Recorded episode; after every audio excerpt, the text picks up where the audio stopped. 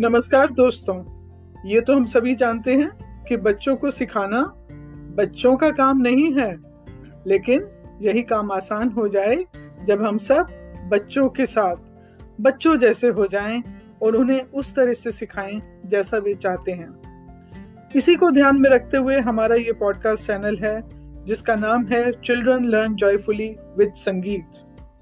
हमारे इस चैनल में किस्से होंगे, कहानियाँ होंगी बातचीत होगी, गीत होंगे, खूब सारे नाच गाना होगा, ऐसा वो सब होगा जिसके द्वारा बच्चों को मज़ा आए और वो नई नई बातें सीखने के लिए प्रेरित हों। अब यहाँ पर मैं ज़रूर कहना चाहूँगी कि हमारा ये चैनल केवल बच्चों के लिए नहीं, बल्कि बड़ों के लिए भी है।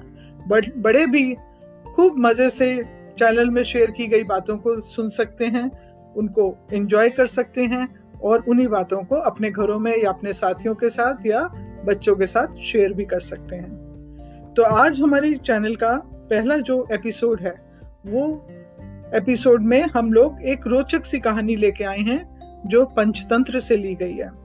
इस कहानी के द्वारा हम बच्चों को केवल एक छोटी सी बात बताएँगे। चलिए अभी नई बात करते इसके बारे में, पहले कहानी सुन लें। सो कहानी का नाम है प्यासी चींटी और कबूतर। तो चलिए तो सब रेडी हैं? क्या मैं कहानी शुरू कर सकती हूँ? एक समय की बात है। गर्मियों के दिन थे और एक चींटी को बहुत प्यास लगी। वह अपनी प्यास बुझाने के लिए पानी की तलाश कर रही थी। कुछ देर चलते चलते वो एक नदी के पास पहुँची।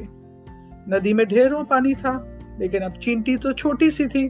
वो पानी में कैसे नीचे उतर जाए पानी पीने के लिए? तो उसने सोचा, अब मैं क्या करूँ? तो अचानक उसको एक आइडिया आया, जिसमें उसने सोचा कि मैं एक छोटे से पत्थर पे बैठ जाती हूँ और किसी तरह पत्थर जो है वो नदी में की तरफ़ चला जाए। सो वह पत्थर के ऊपर चढ़ गई और जैसे ही उसने पानी पीने की कोशिश करी, वह धम से नदी में जा गिरी। अब नदी के किनारे एक पेड़ था, उस पेड़ पर एक कबूतर बैठा हुआ था। वह पेड़ के ऊपर बैठा दूर से ये सारा नज़ारा देख रहा था और उसने देखा कि बेचारी चींटी कैसे पानी में गिर गई है। कबूतर को उस पर तरस आ गया। उसने चींटी को बचाने की कोशिश की और तेज़ी से एक पत्ता तोड़कर उसने नदी में चींटी के पास फेंक दिया। जैसे तैसे चींटी उस पत्ते के पास पहुँची और पत्ते पर चढ़ गई। थोड़ी देर बाद पानी की लहरों से पत्ता नदी के किनारे में आ गया और ज़मीन पर आके रुक गया। चींटी भी चींटी की भी जान में जान आई और वह पत्ते में से उतरी और उसने फिर कबूतर को उसकी जान बचाने के लिए ढेरों धन्यवाद किया। अभी कुछ ही दिन बीते थे कि एक दिन जंगल में एक शिकारी आ गया। शिकारी ने उसी पेड़ के नीचे आराम किया तो उसने देखा कि उस पेड़ के ऊपर तो एक कबूतर का घोंसला है। तो उसने एक चालाकी करी। उसने सोचा, क्यों ना इस कबूतर को मैं पकड़ के अपने साथ ले जाऊँ?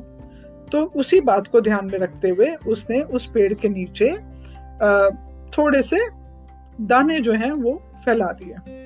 कबूतर कहीं बाहर गया हुआ था। थोड़ी देर बाद जब अपने घोंसले में आया तो उसने देखा नीचे पेड़ के नीचे ज़मीन पर दाने फैले हुए हैं। तो उसने कहा, अरे वाह, आज तो ढेरों सारा खाना यहाँ पे मिल गया। बिना मेहनत के खाना दिख रहा है मुझे। चलिए मैं फट से इस खाने को खा लेता हूँ। तो जैसे ही वह नीचे उतरा और दाने चुगने लगा तभी शिकारी ने अपना जाल फैला दिया और कबूतर बेचारा उस जाल में फंस गया। पास ही बैठी चींटी ये सब देख रही थी कि उसने देखा कि कबूतर जाल में फंस गया है और वह फड़फड़ा रहा है। कबूतर बहुत कोशिश करने लगा कि वो किसी तरीके से जाल से बाहर निकले, लेकिन उसकी कोशिश पूरी नहीं हो पा रही थी क्योंकि अब तक तो शिकारी ने उसको अपने हाथों में दबोच लिया था। अब चींटी सोचने लगी कि मैं कबूतर की कैसे मदद करूँ। कबूतर ने भी तो उसकी जान बचाई थी, आपको याद है ना? तो चींटी को एक आइडिया आया।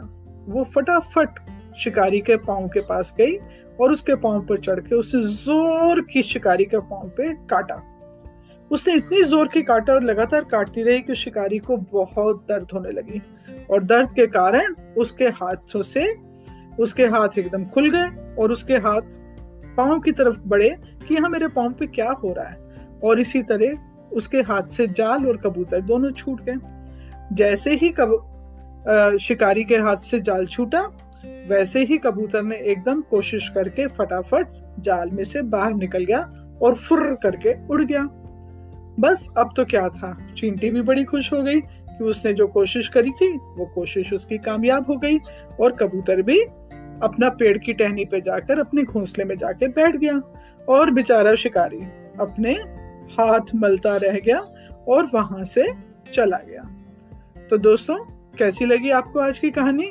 और इसको कहानी को सुन के आपको क्या लगता है कि हम क्या क्या कर सकते हैं? हम ऐसा क्या कर सकते हैं कि जिससे हमारे साथियों को, हमारे जानकारों को या अन्य व्यक्तियों को किसी ना किसी तरीके से कुछ मदद मिले? तो क्या आज से इस बारे में सोचेंगे कि हमें एक दूसरे की मदद करनी चाहिए?